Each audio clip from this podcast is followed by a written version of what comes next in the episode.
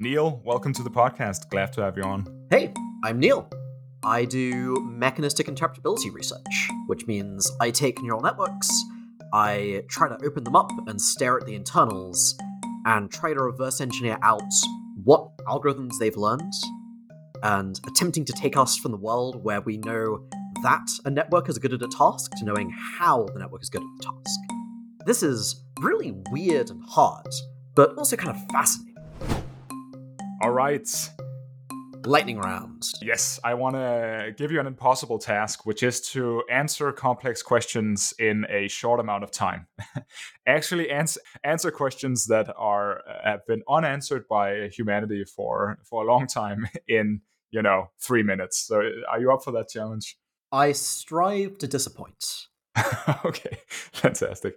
So, um, my, my first question is uh, because you have a, a, background in pure math. So, how useful do you do you think advanced mathematics is? How useful is it that we have uh, have this highly advanced uh, mathematics that, uh, to most people at least, seem to not apply to to the world? So, my short answer is not very useful. My slightly longer answer is I personally have benefited a lot from doing a hard pure maths degree and spending a great deal of time learning mostly useless, very, very hard things that involve thinking in abstractions. And I think this has taught me useful skills, even if I've forgotten most of the knowledge. I also think that when I look around me, or around the Cambridge Maths Department, and see some of the smartest people I know who then go on to do PhDs, of which maybe five people in the world care about the stuff they're researching, I can't help but feel sad at the enormous waste of human capital.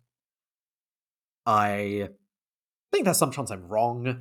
Um, number theory is the classic example of how could this possibly be useful? Oh, wait, it underlies the modern internet. But modern maths is just so ridiculously niche I would just be so surprised if the typical area in it was remotely useful, even if there are occasional lucky gems. Do you think that mathematics will be advanced by AI in the future? And so perhaps if we get very advanced AI, we don't we don't need to do the math ourselves. We can we can rely on an AI to do it for us, and therefore perhaps uh, these geniuses in the Cambridge uh, mathematics department uh, should be working on AI as opposed to directly on mathematics. I mean, sure seems plausible. I do not at all keep up with the field of AI theorem proving, but I gather it's moving pretty fast and going in interesting directions. I mean, there's a broad spectrum from AI is instrumental in solving the next big problem in maths to human mathematicians are completely obsolete. But one of the depressing things about AI is it gets better a lot faster than humans get better. And I mean, if you know your job's going to get obsolete, it's definitely not obvious you should go and make it obsolete faster. Uh, if you find doing pure maths fun and you're afraid that mathematicians are going to be outdated in 20 years, why don't you be doing more maths now before you're made obsolete? Okay, uh, what do you think are the key drivers of technological progress? Ah, this does not feel like a thing that I have unique answers on. Human capital, new ideas, good social structures like property rights and incentives for innovation that get people to do things, having an environment where people are broadly safe, their rights are respected, they are kind of happy and free people, free exchange of ideas, actual scientific knowledge, funding being allocated to interesting, ambitious people who have ideas that can change the world. Fairly generic, somewhat neoliberal perspective on that. This isn't a question I've thought about that much what is a scientific discovery that uh, if it were made would completely disrupt your worldview? So what what scientific discovery would turn your worldview upside down? I mean speaking purely personally as an atheist the existence of the god of the bible would pretty dramatically change a lot of my worldview. Anything anything that that would be perhaps uh, less uh, disruptive or closer to um i mean in terms of closer to home there's also things that would be very life disrupting like the discovery of meaningful life extension technology such that i do not need to expect to die of old age um, incredible anti-obesity drugs, um, which there seems to be really awesome progress on, which is amazing. Would pretty significantly change how I think about my health. That seems to be perhaps an area where we could make massive progress. I imagine if we had uh, effective anti-obesity drugs, that I mean, that would improve so many lives. Um, and it's yeah, it's it, I think that's an under, undervalued area of research. Perhaps even though we're we're I know we're dedicating billions uh, of dollars to it, but perhaps e- even so, even in light of that, I think it's undervalued. Yes, I'm very confused about how resources and energy are allocated in biomedical research. I'm much more confused by the comparative lack of investment in things like anti aging. But, yeah, I mean, semaglutide is the current hot thing that seems like an actually effective anti obesity drug, which is incredibly good news. So, in terms of life uh, life extension, what what do you think we should be doing that we aren't doing? Just simply uh, um, allocating more money, or should we? Is there some tweak we should make to how we view aging? So, speaking as someone who is not even a biologist, let alone an anti aging expert, I do not feel remotely qualified to say any strategic things about the field. I have the general view that, uh, mostly absorbed from my environment, that science is too stilted and centralizes too much of the funding in established people with long careers who fit into established paradigms, and is too incrementalist and incentivizes people to have fast results soon and I'm very excited about experiments like focused research organizations and finding promising people and giving them large budgets to do whatever they think is reasonable. What what is a focused research organization? So I'm not very familiar with this. Um, I believe Convergent Research is one of the main places incubating them. The idea, as I understand it, is rather than is that an alternate model for how you could fund science is find some promising team, give them a bunch of money, and say you've got a five year timeline to pursue some ambitious task. Like, um, reverse engineer the brain of a nematode worm or something. There are examples of things that actually exist, which I don't know. And the organization will wind down after five years. It's got enough funding that it doesn't need to worry about raising funding, and it's got a clear deadline and it's trying to make as much progress as it can to do focused research. And this seems like a really interesting innovation. I don't know if it'll work, but I love that there are people trying stuff like this. Yeah, definitely. I think we need to try different things in, in science funding in general. Um, is there any advice you could give to a person that feels like he or she is not living up to to her values. Uh, is there a way in which we can approach our values uh, better, um, such that we feel like we are living authentically uh, in accordance with what we want to do? Sure. So, I'm not sure I personally live up to my values as well as I want to. Um, and if someone does, I'm either very jealous or very skeptical.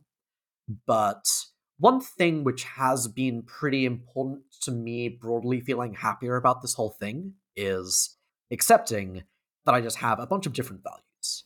I care a lot about doing good in the world and making the world safer, and as an instrumental thing there, making powerful AI go well and understanding how to interpret it. But also, I care a lot about social approval. I care about feeling like I have status. I care about comfort and having enough money that I don't need to worry about money. I care about just kind of not being in danger and not care about my physical safety. I value intellectual joy and fulfillment and novelty and just following the shiny thing. And these are all values. You can have many values. Uh, to me, the path to being an authentic person who has who satisfies their own values does not look like figure out your true aesthetic value of like do the most good or build human knowledge. And I think that a mistake that I have made in the past is thinking that this is my only value and these other things aren't real things I care about. It's to try to align these values together and find ways to set up your life so the various things that aren't necessarily the same align as much as possible. Which in my case looks like finding a research area that's important, but also incredibly fun. Yeah, that seems like fantastic advice. So trying to align the different goals that are within yourself such that you're uh, achieving goals that you find most important. Yes, and importantly, treating this as like an actual challenge. This is not an easy thing. This is not something you just like, oh, obviously, I just go um, become a researcher in this area that satisfies everything I want. It's a thing that can take years of work and iteration, and I am nowhere near complete at.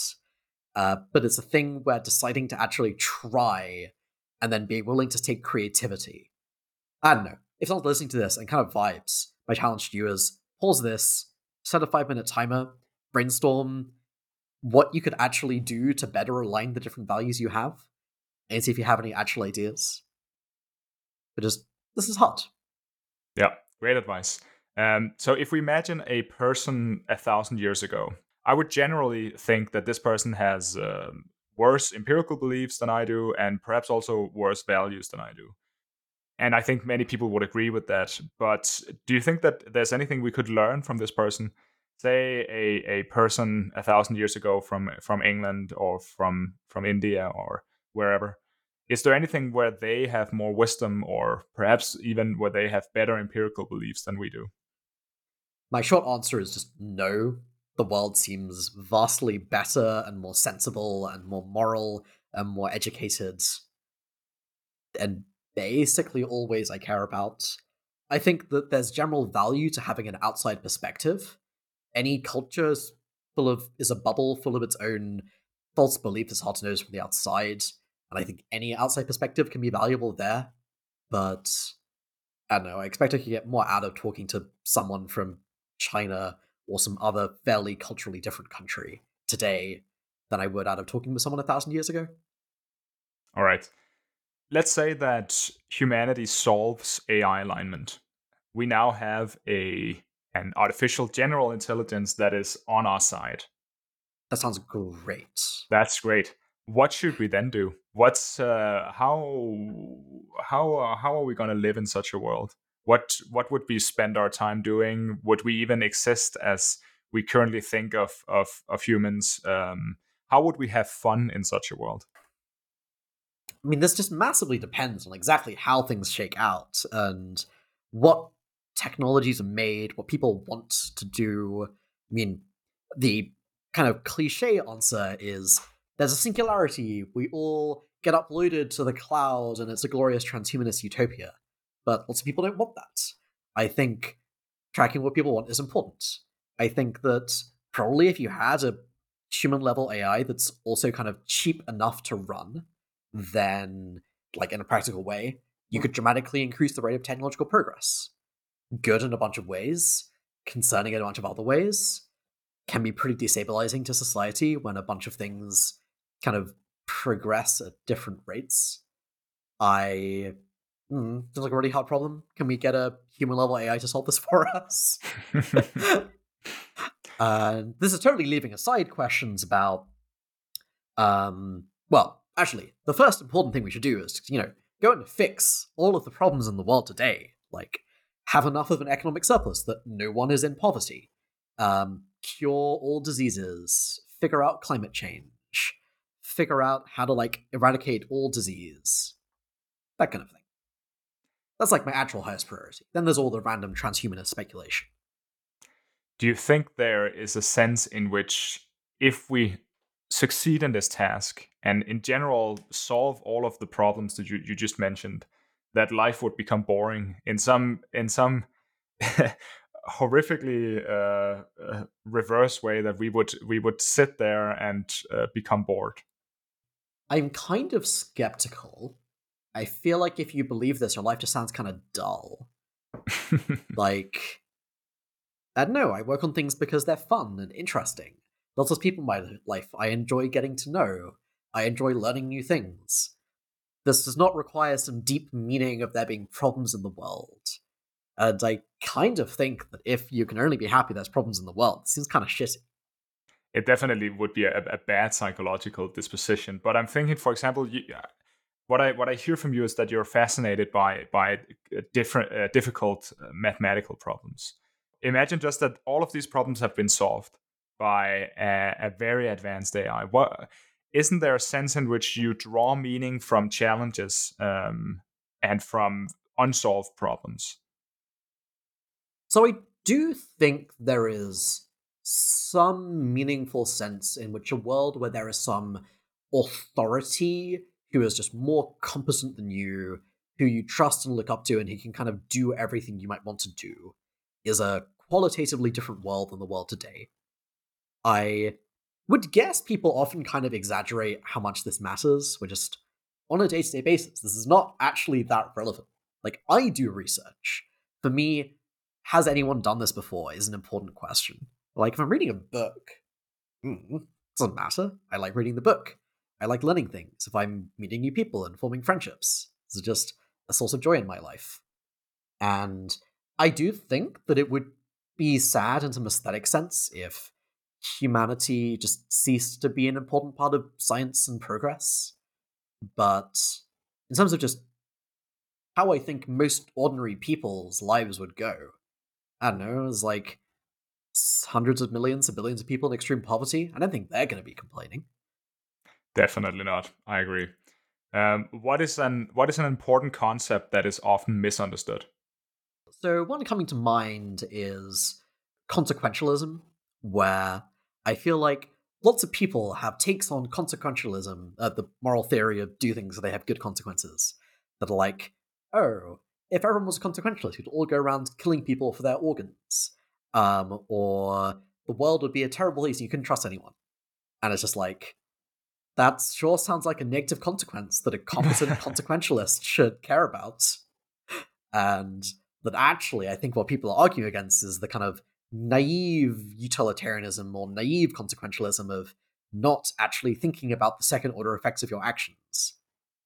And I feel like with thought experiments, people often like wildly miss this, where you just you do not actually in practice get a scenario where you can kill one person for their organs, save five other people, and there's zero consequences, no one will ever find out, and this has no effect on the social fabric.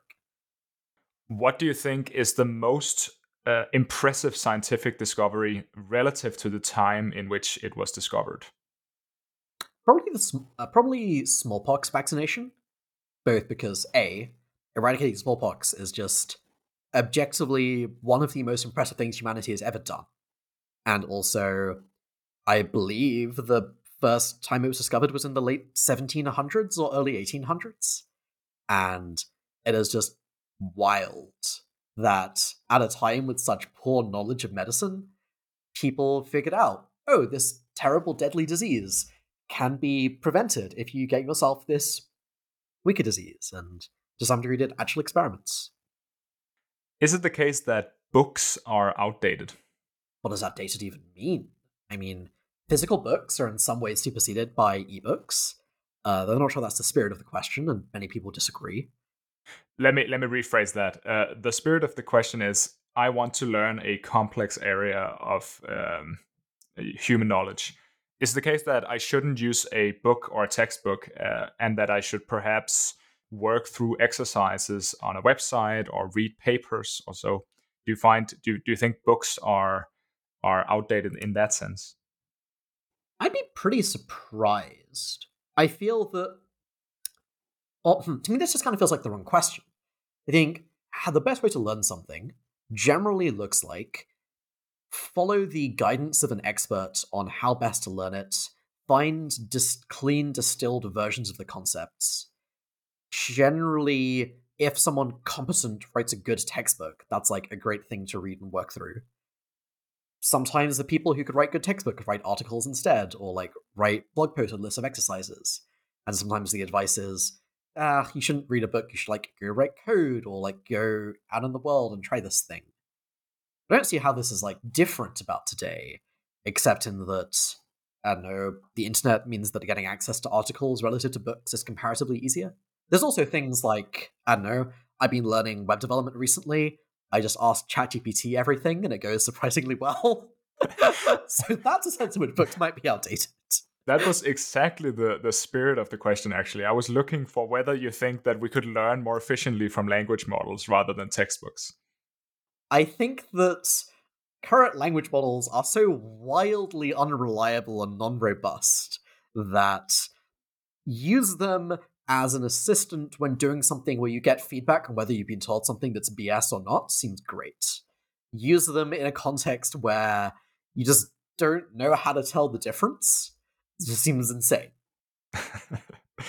yeah, because it it can be if language models will often give you answers that that might sound plausible. If if you know very little about an area, it will give you confident sounding answers uh, in the same way that it will get, give you answers in an area you know something about. But if yes. you, it, it can be difficult to differentiate between the the BS answers and the the real answers. Yes, this is one of the many reasons that I would like to be able to better understand these models and what's going on inside of them. That would be incredibly useful.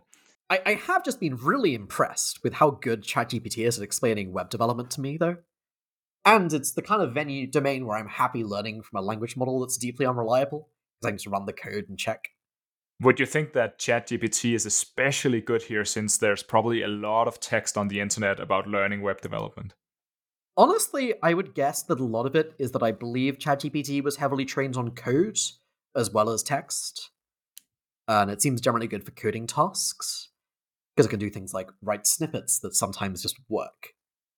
Should settling Mars be a priority for humanity? Um, uh, priority is unclear. Um, do I think that settling Mars is the best way to reduce existential risk? No, not at all.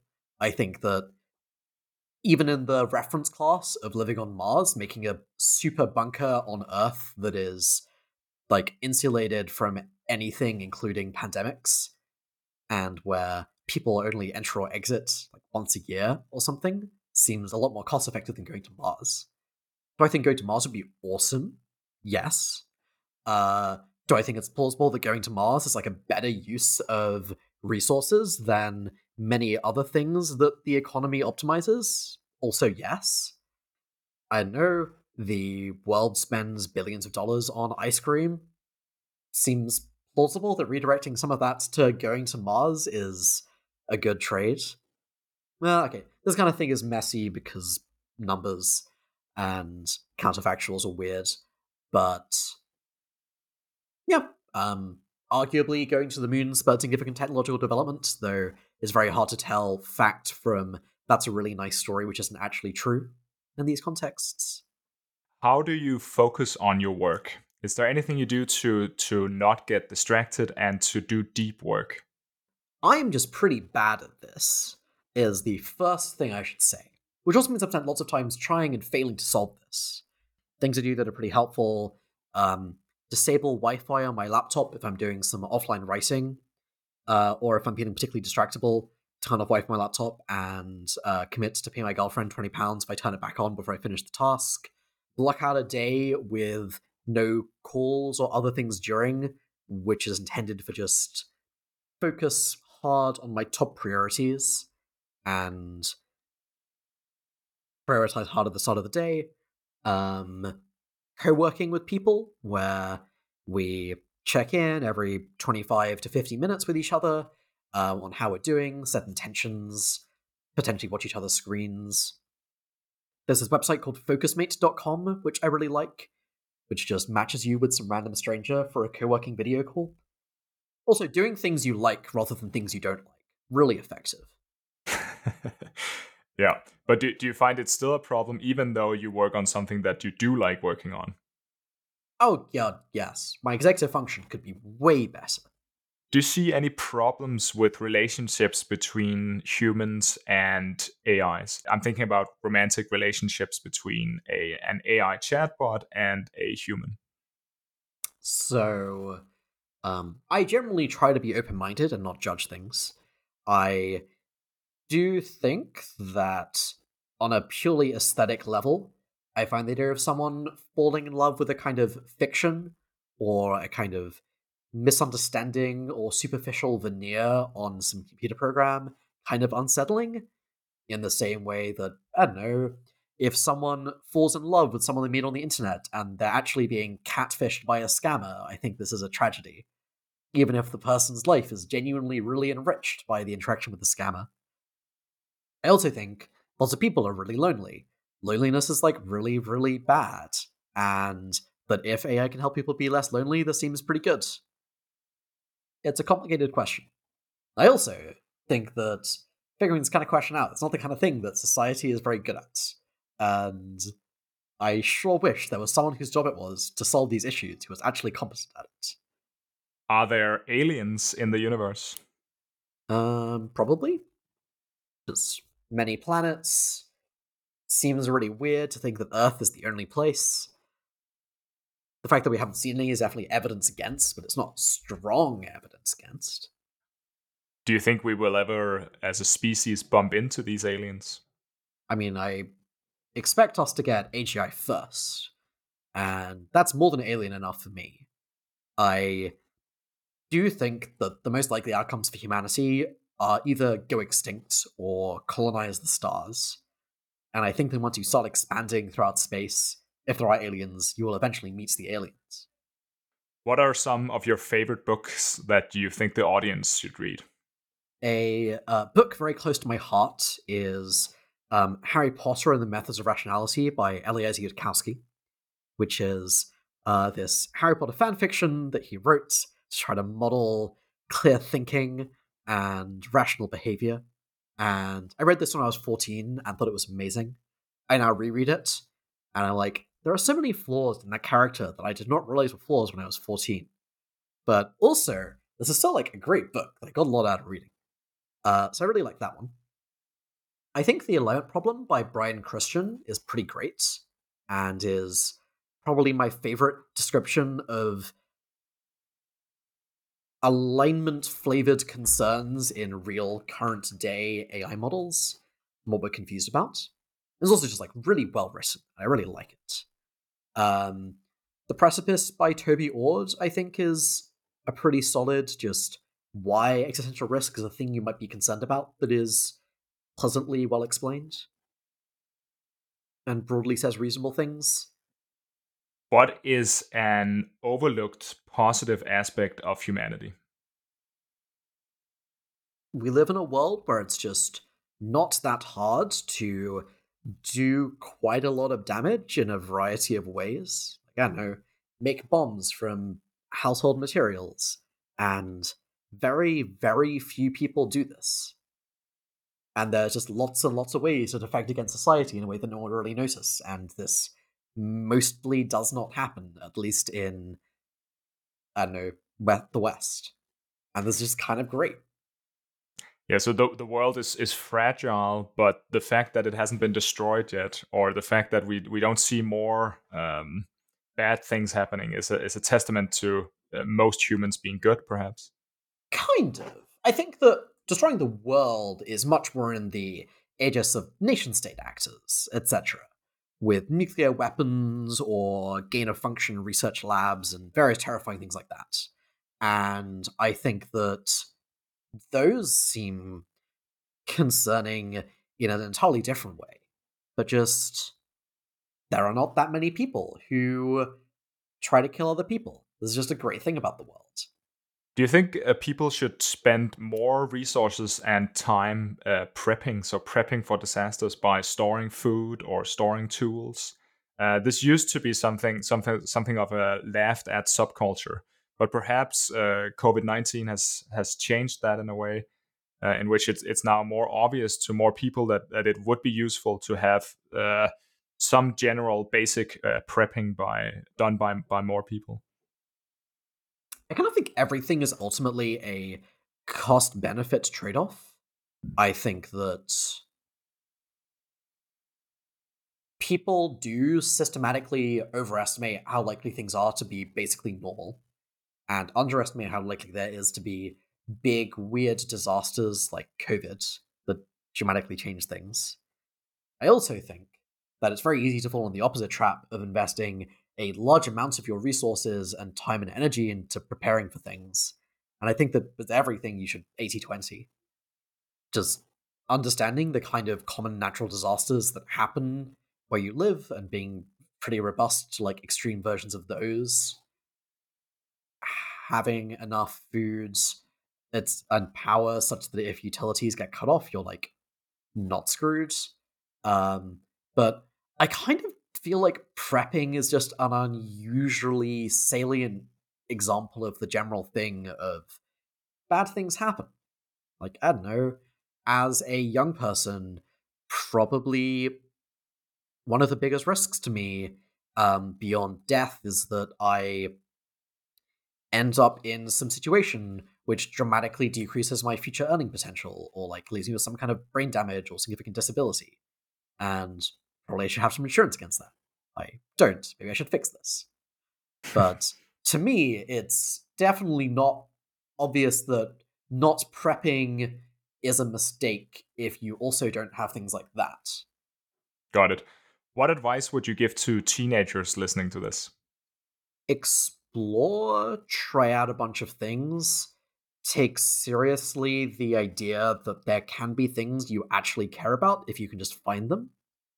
Um, don't fall into the traps I fell into, where you think that school or university is the only thing that matters, and that getting good grades and pleasing the authority figures in your life is the main metric by which success is measured. But also don't think that it doesn't matter at all. This kind of stuff is instrumentally useful, and sometimes correlates with things that actually matter. Try to figure out what you actually care about and how you can actually take action towards this, and don't just follow the default paths the world lays out in front of you, but actually check what defaults you're on and check whether you're happy remaining on them. I can say that this is advice that would have been useful to me as a teenager. So, yes, if people are interested, I have many posts of life advice on my blog at neelnanda.io, some of which might even be useful. Yeah, I recommend listeners uh, go read some of those.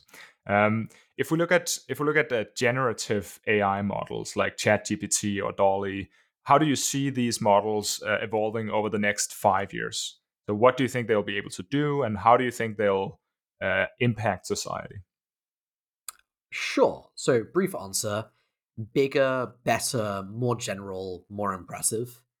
I expect lots of the current jankiness around being somewhat unreliable, uh, needing to do a bunch of delicate prompt engineering to get it to do exactly what you want are going to go away, as they kind of already have. ChatGPT is a notable improvement on GPT-3 in terms of kind of usability and user interface, even if it's not actually that much better in terms of what it can actually do. I think that DALL-E for videos seems like a thing that's plausibly going to be a thing in the next five years. I expect that a much larger fraction of software engineering jobs is going to be done with Copilot style models. Do you have an interesting idea of how much can be achieved in the world uh, interacting with it only through an uh, an internet connection or a browser? Seems like quite a lot. I think there's a bunch of stuff that the world that society tries to make require you to have a physical presence and identity know your customer regulations, needing to show a passport to have the right to work somewhere, etc., which make it much harder to do. Like, you can do them via a browser, but it requires significantly more sophistication to interface with society's systems. But beyond stuff like that, don't know. I didn't go out of my house much during 2020. My life was pretty functional in terms of my ability to interact with the world and do things.